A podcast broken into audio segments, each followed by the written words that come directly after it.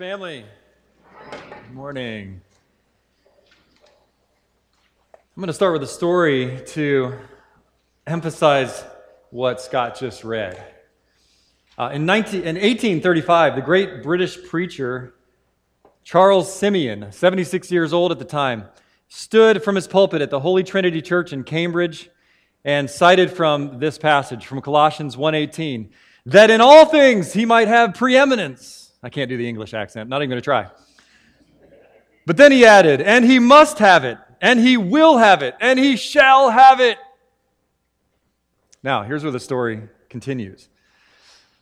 33 years later, a bishop named Handley Moule wrote that these impassioned words preached by Charles Simeon on that day were repeated to him from memory 33 years later by a man who had been there that day. The man who had been there described to Moule that Simeon actually, here's what he said, rose in height as his soul straightened his body to bear witness to the Redeemer's glory. Moule was astounded that the man could remember the scene and the, and the words spoken so clearly 33 years later. Here's why I tell you that story. In approaching a text like 1 Corinthians 1 15 through 23, I wish that I could preach like Charles Simeon. It's almost as if that's, this text warrants that kind of a preaching, one that you would remember 33 years from now. The likelihood is you will not remember today's sermon 33 years from now. Hopefully, 33 days from now. Really, hopefully, 33 hours from now. But Maybe you will remember this for the rest of your life because Jesus is that awesome. And that's what we're going to talk about today. Today's sermon centers on Christ. And that should not be surprising in itself. Every sermon should center on Christ. The Bible centers on Christ. So you can hold me accountable to that. But this passage in particular gives one of the greatest declarations in all of Scripture who Jesus Christ is. And the level and extent of it will put you in awe today if you are paying attention at all. So let's go there in the Word of God and the Spirit of God. Now, and open your Bibles, if you would, to Colossians chapter 1. Chris has Bibles in English and Spanish. Raise your hand if you need one. And I'm just going to tell you, we were going to start passing out bulletins today, too, right now. Uh, we ran out of bulletins. So maybe that means everybody already has one. Uh, we're going to print some more next week. Uh, in the bulletins are sermon notes. If those help you follow along, I encourage you to take those out, and they're provided for you, a place to write, write things down. And you'll see the sermon title today, if you haven't already, is this Awed by the Christ we worship and follow. Awed by the Christ we worship and follow. This is our third week in Colossians. Just real quick, if you haven't been here, in the last two weeks, we have connected with the Colossian people, whom the great apostle Paul is writing this letter to this young church that's very vulnerable to false teachings. Those will come up soon in the next few weeks. And like them, the Colossians, we have celebrated the work of Jesus' gospel in our lives, and we have looked forward and prayed for the future work of the gospel that God will do through us as a church, as, as people, as families. And today we're going to continue to see how awesome, how awesome this King of Kings is that we worship and that we walk with in life, and that who loves us and knows us completely. Now, I use that word awesome, and meanings of words change over time. And awesome is one of those words that has undergone that change of meaning. We live in a time now where the word awesome can mean anything. It can mean the pizza that you're eating right? Oh, this is awesome. Uh, I've used, I was preparing this. I have used the word awesome for things twice this morning, and I've caught myself. Like, wow, we just say everything is awesome these days. And if everything is awesome, nothing is awesome. That's right. So let's go back to the, what the word previously meant, really up until just the last generation or two. The history of language is an amazing thing. But the word awesome, just think of the word awe awesome. So here's a dictionary definition is something that inspires inspires an overwhelming reverence, admiration or fear. I mean, something is awesome. It fills you with awe. And our text today tells us that one thing should cause us to live in awe, and that is the greatness of Jesus Christ. Let's get into the text today. And as we do, our series is titled Christ Greater Than All. God's Word teaches us today that following Christ requires this sense of awe of who He really is, that we know who He really is. That's how we are victorious in life. That's how we give Him the worship that He's due. Christ is greater than two things we're going to look at today. The first is Christ is greater than all the majesty of creation. Oh, no big deal. He's just greater than everything. All of creation. All of creation. That's the first three verses. Now, our passage left off last week. If you want to look in your Bibles back a couple verses just to refresh your memory, it left off with Paul saying, Give thanks to the Father. Constant thanks, constant praise because of what all he has done. And here's where he left off because the Father has transferred us from the kingdom of darkness, transferred us finally, completely to the kingdom of his Son, in whom we have redemption, the forgiveness of sins. We have been transferred into the kingdom of his Son. Now, he's going to talk about his Son, Jesus Christ. The first three verses that we start with, Colossians 1 15 through 17, proclaim the greatness of Jesus amazingly in three awesome ways. I'm going to just read those three verses again if you want to follow along in Scripture. Just listen. He is the image of the invisible God, the firstborn of all creation. For by him all things were created in heaven and on earth, visible and invisible, whether thrones or dominions or rulers or authorities, all things were created through him and for him. And he is before all things, and in him all things hold together. Let's get deeper into these words. These verses proclaim the greatness of Jesus Christ in three awesome ways. First, verse 15, Jesus is the image of God. Let's talk about what that means. The word image, what does that mean? Image is the likeness of something or a model of something. So, what is Jesus the likeness or model or image of? We're talking Jesus, the, the man who walked on the earth, who was God. He is the likeness and model and image of God. And this is, good, this is great news for us because if you've ever wondered, what is God like? What is he really like? How does he feel about certain things? How would he respond in situations that we go through in our lives if he were in our shoes? How can we know him? All of those things are answered by looking at Jesus' life, by reading about Jesus. You don't have to guess, you don't have to wonder any of those things. You just look closely and watch the life of Jesus Christ. He is the image of the invisible God, and he walked among us as one of us. So, this is what the entire four gospel accounts are about Matthew, Mark, Luke, and John. And you can read those. And we do not have time to preach through all four of those books today. That would take years and years. And it's amazing to look through those. But let me just tell you one story as one example from the gospel accounts today. This is from the Gospel of John. One story that shows just one attribute of God. The attribute I've chosen is that God is compassionate. We know God is compassionate by watching Jesus. So here's the story Jesus had befriended a particular family that lived in the town of Bethany. Two, three siblings, two sisters, one brother. Their names were Mary, Martha, and Lazarus. And he had befriended them, and as he traveled around and did his ministry, anytime he passed through Bethany, he would spend the night at their house. He, they were very close, very good friends. Well, one day Jesus received word from the sisters, Mary and Martha, that their brother was very ill. And when Jesus heard that news, we read in John 11 that he told his disciples, This is happening so that God would be glorified. And he took his time to get there. And when he arrived, Lazarus had been dead already by four days in the grave. And he entered, and everyone is mourning and crying and screaming in sorrow at the loss of their brother, friend, relative. And he walks in among them, and something awesome and revealing happens. And it's the shortest verse in the English Bible. And every kid who grows up in church is so proud of themselves for memorizing this verse. John 11, 35. Who can quote that verse? Jesus wept. You memorize the verse today. Jesus knows, now listen to this. Jesus knows that he is going to perform a miracle, that he's going to do something great, that he is going to turn their sadness into great rejoicing. He knows that that is going to happen. But he doesn't just rush in there and teach them a lesson about getting over it or something like that. What does he do? He goes and he just dwells in the pain, in the sorrow, and he weeps. He knows he's going to turn this situation around.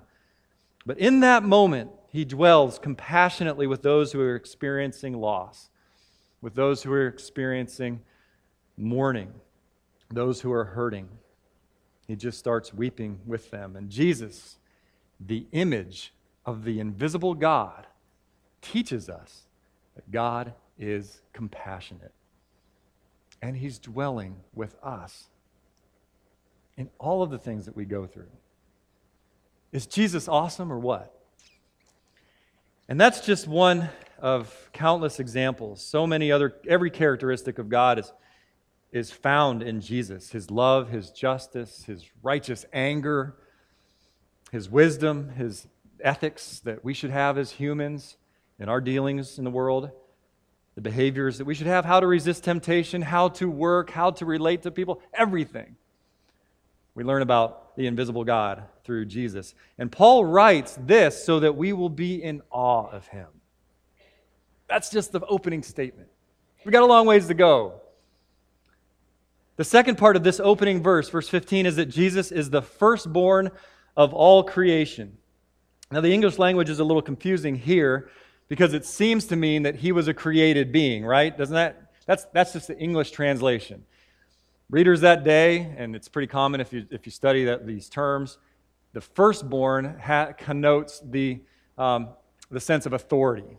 Like the firstborn son gets all the inheritance, that has all the authority. That's the meaning of this firstborn. The firstborn refers to first in rank, that he is over it all. all right, and Paul's going to use this twice in this passage. This is the first one. The point here is that he has authority. He has authority over all creation. He's the firstborn of all creation. He has authority over it that no one else has. Okay, you or I could go out next time it snows. There's some snow in the forecast, right? We might not like that, right? So we walk outside when it's snowing and we could yell, hey, stop snowing. And what's going to happen? It's going to keep on snowing. We don't have that power, we don't have that authority. Jesus had that authority over the weather, didn't he? We haven't raised anybody from the dead after four days in the grave. Jesus has done that. He has authority over the creation that he created. So, the image, the fullness of the image of God, the firstborn of all creation, and then the next thing Paul talks about, he has authority over all creation, and that's what Paul talks about that next that we are awed by is that he is the creator of everything. Let's look at this, verse 16. Jesus is the creator of all things. Verse 16, for by him all things were created. Have you meditated on this before? All things were created in heaven and on earth, visible and invisible, whether thrones or dominions or rulers or authorities. All things were created through him and for him. He created everything. He created everything. Let's just imagine this right now and meditate on and marvel on what this verse means. Everything which is visible Everything which is visible, he has created. Now, I think he had fun with this. He created a universe that's so massive and vast that the farther our science progresses, the more we see his power revealed. Let's consider what is visible through the most powerful telescopes. This is a picture from uh, the Hubble telescope, one of my favorite. And I put this on the church Facebook page this week. How many people saw that this week? Uh, if you haven't liked the church Facebook page, would you do that today? That's a good way for us to stay in touch with each other. Not right now, put your phones away. Okay, do that later. Uh, don't forget though. So here's the picture. Man, this is so cool. Down on the bottom, you see the lights of Chicago at night next to Lake Michigan. It's beautiful. Above that, though, a little bit farther in the backdrop, is the northern lights over Canada and Alaska. And then in the backdrop of that, beyond that, is our galaxy, the Milky Way. God holds it all in his hand, and Jesus created it all. Let me just continue on this, on this line. In the Milky Way, our galaxy, there are 200 to 400 billion stars and 100 billion planets in our galaxy. How many galaxies are there? Over a 100 billion galaxies in the universe. Now he's just showing off. And it's true. Everything which is visible, he created. A sermon I heard last year put it in terms of golf balls, and I really like that, so I remember that sermon, right? Okay. so pretend that, imagine that the earth is this golf ball here. Can you find out where you live? Right there. That's where we are. Right now, okay, so this is the earth. This is a golf ball. Let me get these numbers right. Considering the sun here, if the earth was the size of a golf ball, the sun would contain 1 million earths could fit in the size of the sun. So here's a little picture that has the earth right up next to the sun. Now that's just to show you the size comparison of earth to the sun. Now the sun obviously is, is farther away than that. It's 93 million miles from earth. Are you remembering science class here? 93 million. And you remember when you learned, hopefully you learned this, that if the earth was just one degree closer to the sun, we'd all burn. Everything would burn up. And if it was one degree farther away from the sun, everything would freeze. And this just gets more majestic as you think about it. But it continues. Our sun is not even a very large star. That over there. Don't trip on that. All right. The Sun is actually a very small star. So look at this chart. You can find this online and you can see it in a, in a movie or a slideshow. I, I got it all on one picture here. There's Earth. Slide deck two, there's Earth in comparison to Neptune, all the way up to Jupiter. There's Jupiter, all the way up to Sirius. There's Sirius. all the way up to I can't even read this. Alder, Aldebaran. There's Aldebaran, all the way up to Betelgeuse. I know, we love that word, don't we? Let me just stop at Betelgeuse real quick. Betelgeuse. Betelgeuse is how you actually say it, but you know. Uh, 427 light years away from Earth. Think of how massive the universe is. That's 427 times 5.88 trillion miles. That's how far away that is from the earth. Okay. But Betelgeuse is small compared to the biggest stars, which end with the largest star discovered to date, and that's Canis Majoris. Now, I said last week that I'm not a, uh, a scholar in Latin, but I'm pretty sure that means the big dog. Canis Majoris. If the earth was a golf ball, I got rid of my golf ball too soon. And if, if it was next to, Can- to Canis Majoris, the size of it would be the height of Mount Everest. And you could fit seven quadrillion Earths inside of it. Wow! This is amazing. And we just need to meditate on what Scripture says about who created this. We worship a God that spoke the universe into being. How did Jesus how was Jesus the creator? And here's how. Triune God, God the Father gave the decree. Jesus, the word of God, the word speaker, spoke it into creation. The Son of God. That is why the Christ that we worship and follow is worthy to be worshiped and followed. I still remember the first time I grasped this years ago that Jesus, my Lord and Savior, the one who knows me so intimately, the one whose birth we celebrate at Christmas time, the one whose resurrection we celebrate every Sunday. We meet on Sundays as his people because he was risen from the dead on Sunday. Jesus is not only all that, he's the creator of everything. But when we pray, what do we do? We doubt. We try to tell him how we think we should, he should answer our prayers. Or we just skip prayer altogether and try to do life on our own. Do we fear anything?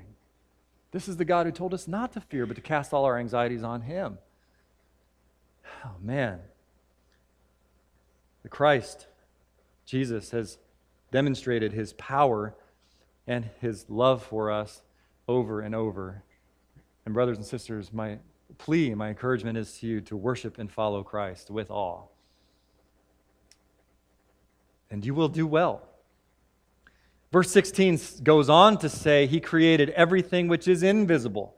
And I just want to, I don't want to get off the science lesson just quite yet. Because this is really neat. We want to drill down the things that are invisible. What could that be? That could be things only which are seen through a microscope, like bacteria. These things affect our lives, and they exist. Um, I had a picture of bacteria. Yeah, it's up there. There it is.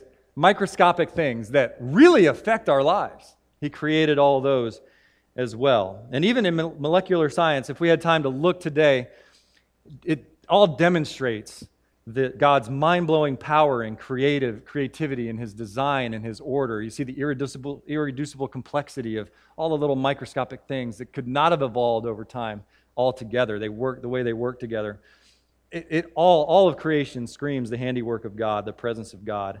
And then he's proved his love for us over and over again. Everything which is invisible also includes all the spiritual realm. It says here at the end of this verse, verse 16, thrones, dominions, rulers, and authorities. These are categories of the angelic and demonic forces and organization, and all that exists as well in the spiritual realm. Those are working among us and affecting our lives. They are real, and Jesus created them also. All things were created through him. He is the source of all things. And then verse 16 says, All things were created for him. He is the purpose of all things, He is the goal of all things.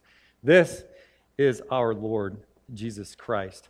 Now, Paul is not finished this is plenty for us to meditate on for the rest of our lives. I think that's why heaven is eternity. But we are awed by Christ also because he is the sustainer of all things, which is what Paul says next, verse 17. And verse 17 says, And he is before all things, and in, all, and in him all things hold together. He sustains all things first because he is before all things. He was there before them in time, and he is there before them in importance and power, so he is able to sustain all things. Now, one more science uh, lesson here. In, all, in him, all things hold together. We're awed once again at what science has not determined yet and why things hold together. Listen to this. Here's a picture of an atom. Everything is all material substance, things you can touch, uh, is made up of atoms. Now, consider what scientists called nuclear glue. This is Jesus revealed. So, this is an atom. Atoms are made of a nucleus consisting of protons and neutrons and electrons moving around it. Now, this is the, from an educational website called schoolforchampions.com describing the nucleus of an atom. The nucleus consists of a number of, pay attention, positively charged protons and uncharged neutrons. There are, they are approximately the same size and weight positively charged protons, uncharged neutrons. What happens when you put opposing magnets together? They separate, right? That's what should happen on the atomic level. Since like charge, this goes on, since like charges repel, there is some sort of nuclear glue that holds the nucleus together.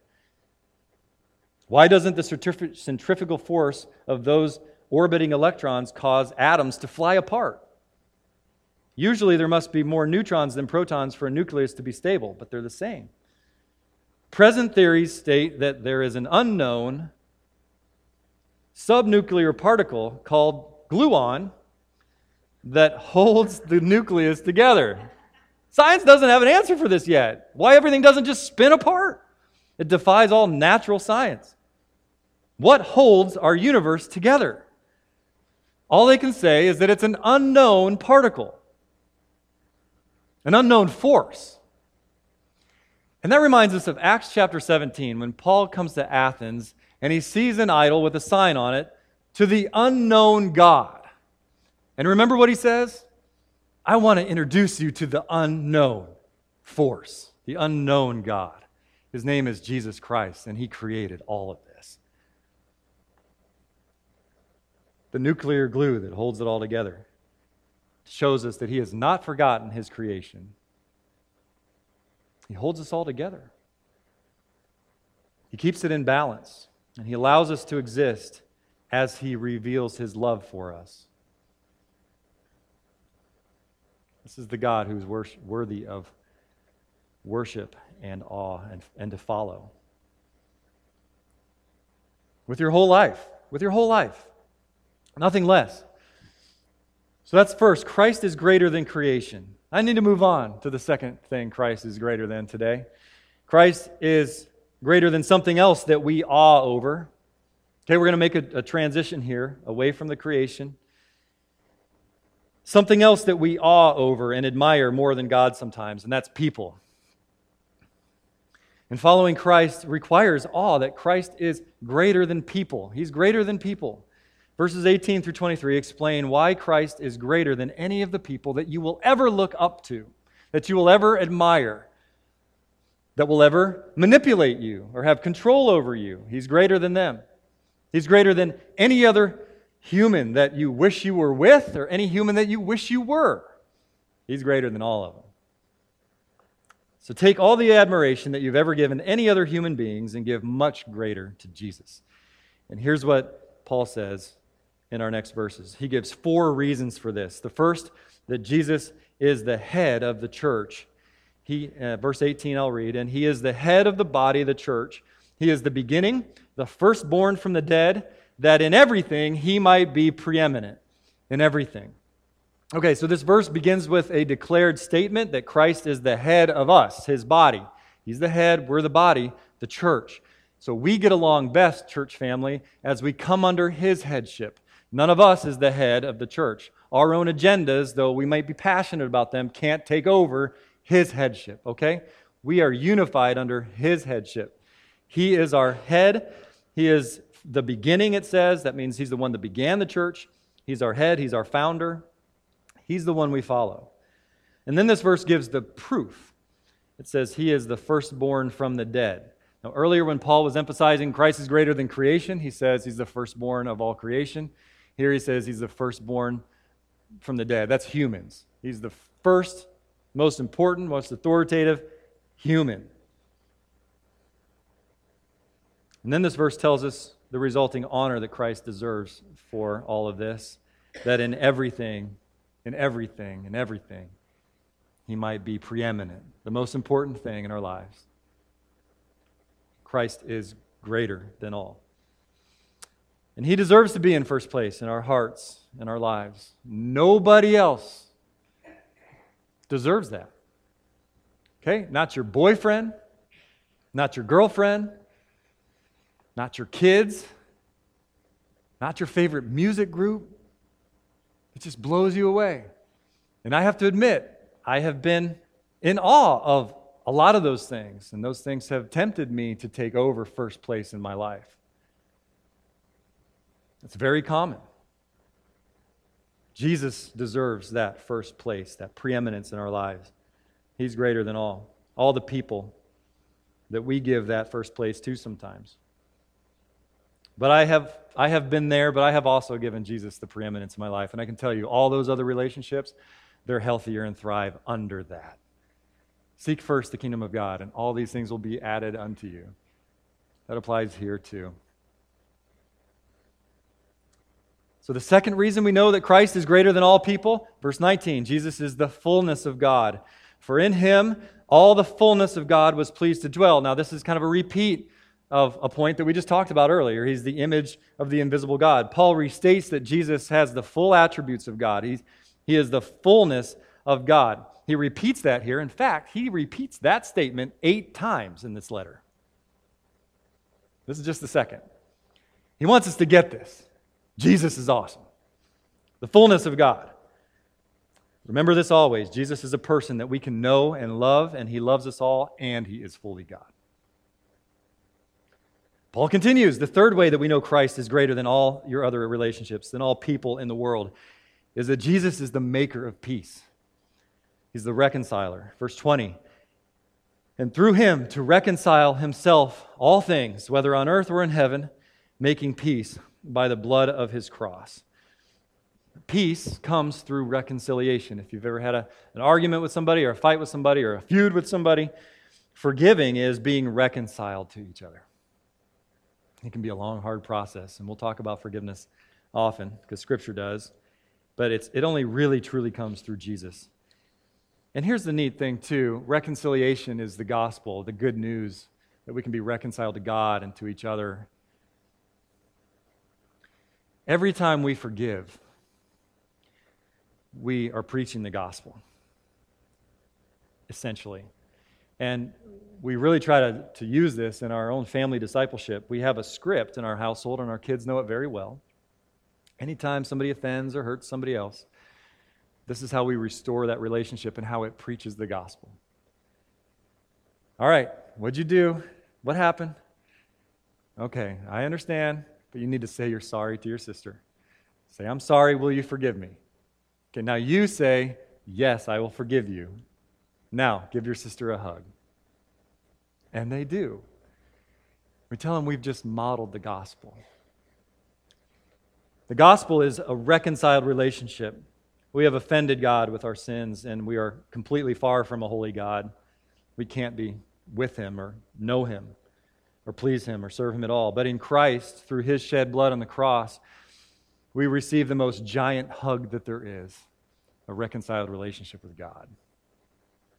That's what that is. We're totally reconciled. He, through Jesus, that's Him. He does that. And I pray often when I put the littlest kids to bed. I just pray, I prayed this prayer God, I pray that you will show her that, that you love her and wrap your arms around her and help her sleep well tonight. And guess what? Adults need that too. And we have that from our great God. Meditate on that the next time you're lonely or isolated or upset. That's the kind of God that we have that loves us, that we can love back. Through Christ. He's greater than all our sins. He wipes them all out. He forgives us. He reconciles us. That's what he does. He's got all the power to do that. Paul concludes this passage in Colossians and leading the Colossians into a deep reflection now in the last few verses a reflection of the extraordinary blessings that we have as believers in Christ. If you haven't trusted Jesus as your Savior from sin yet, and I don't care if you've grown up in the church, you have to repent of your own sin and self sufficiency and call on Him for your salvation. And I pray that you'll do that today if you haven't yet. But if you have, here's what we can enjoy. Verses 21 through 23 Jesus is the only Savior. This is why He's greater than all people. So listen to this beautiful and awesome on a personal level now. Final text in our passage today, verses 21 through 23. Paul leaves the majesty of God and his preeminence over people and says this And you, who were once alienated and hostile in mind and doing evil deeds and really lost in that, he has now reconciled in his body of flesh by his death in order to present you holy and blameless and above reproach before Him. Hmm. If indeed you continue in the faith, stable and steadfast, not shifting from the hope of the gospel that you heard, which has been proclaimed in all creation under heaven, and of which I, Paul, became a minister. Paul has been building up to this moment with all the exaltation of Christ to deliver this very warm, personal conclusion. It's very, he's very excited for what Christ has done for the Colossians and for himself. So he says, Think about your lives before and after. Before and after. Before Christ, you were alienated from God and hostile to him and lost and doing evil deeds as a result. But now Christ is working in you to present you holy and blameless to God. in the new life that He's given you. Jesus alone does that. He alone is awesome. And we get to enjoy Him and serve Him forever as ministers like Paul. It just means servants of Christ. So, here are my next steps for today. I want to encourage everybody to take two steps. First, examine the authenticity of my faith and walk with Christ. That just means how real it is. Seriously, how real is your faith in this Christ that we've just been talking about? Is it really, really real? How about your walk with Him? Does the whole world, everybody in your life, know that you follow Christ? He's worthy of that. And so I just want to ask you to examine that. How real is this really in my life? Here's another way to, to, to examine that in your life. What awes you? What, what awes you? Creation, the stars, does that awe you?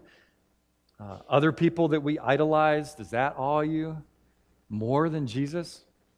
So all of these need to be replaced with the Lord who made it all and who loves us and forgives us and walks with us and calls us to serve and glorify Him and make His glory known.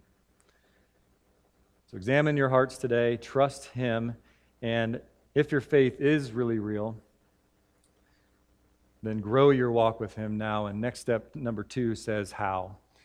That is make Colossians 1:23 characterize my life. You might memorize this verse this week, put it on your board, talk about it in your in your home, in your Bible study group, your accountability partner, your spouse, between your parents and kids, sisters with each other. Colossians 1:23. This is how we respond. Right here Paul gives it to us if indeed you continue in the faith, be stable and steadfast, not shifting from the hope that's contained in the gospel, which has been proclaimed in all creation under heaven, and of which I, Paul, and I and you have become ministers once we're entrusted with that gospel. Not shifting. The world has many, many very enticing distractions that constantly and sophisticatingly draw our attention away from Christ. It's on us to have the resolve to keep our eyes fixed on Him, to walk with Him, to love Him, to worship Him, and follow Him, and follow those who are following Him. Will you pray a prayer with me of confession? If you need to confess anything that's keeping you away from that response to Jesus, and dedication with me that now, pedal to the metal for Jesus, here we go, on with our lives. As Tristan and the, and the band, the worship team closes our service today, uh, you can sing this perfect final closing song for this. Pray in your hearts. And I also want to invite you to come up. Sarah and I, my wife, are going to be up here in this corner after the service. We're not always going to be here up every weekend. I'd like to be out meeting people. But today, if you want to pray a prayer of confession or trust in Jesus, today could be the day of your salvation. We'll talk about getting baptized. We'll just talk about recommitting your life to Christ come on up and pray with us if you'd like to. If it's a big group, we'll just all pray in a group or one on one. You're welcome to come up after that. Let me close this in a word of prayer now. Lord, I've been actually, honestly, eager to get to this passage today, just, just to meditate on it this week, and it's been wonderful. And, and now to meditate on it with my church family uh, and really stand in awe and, and, uh, and worship you together as the church that you've called us out of the world to be, to, to do these things. It's just amazing. And I just want to say thank you and express our gratitude towards you. And now I pray that we will be bold and strong and steadfast, always growing in our faith from here today. We give you our lives now. In Jesus' name, amen.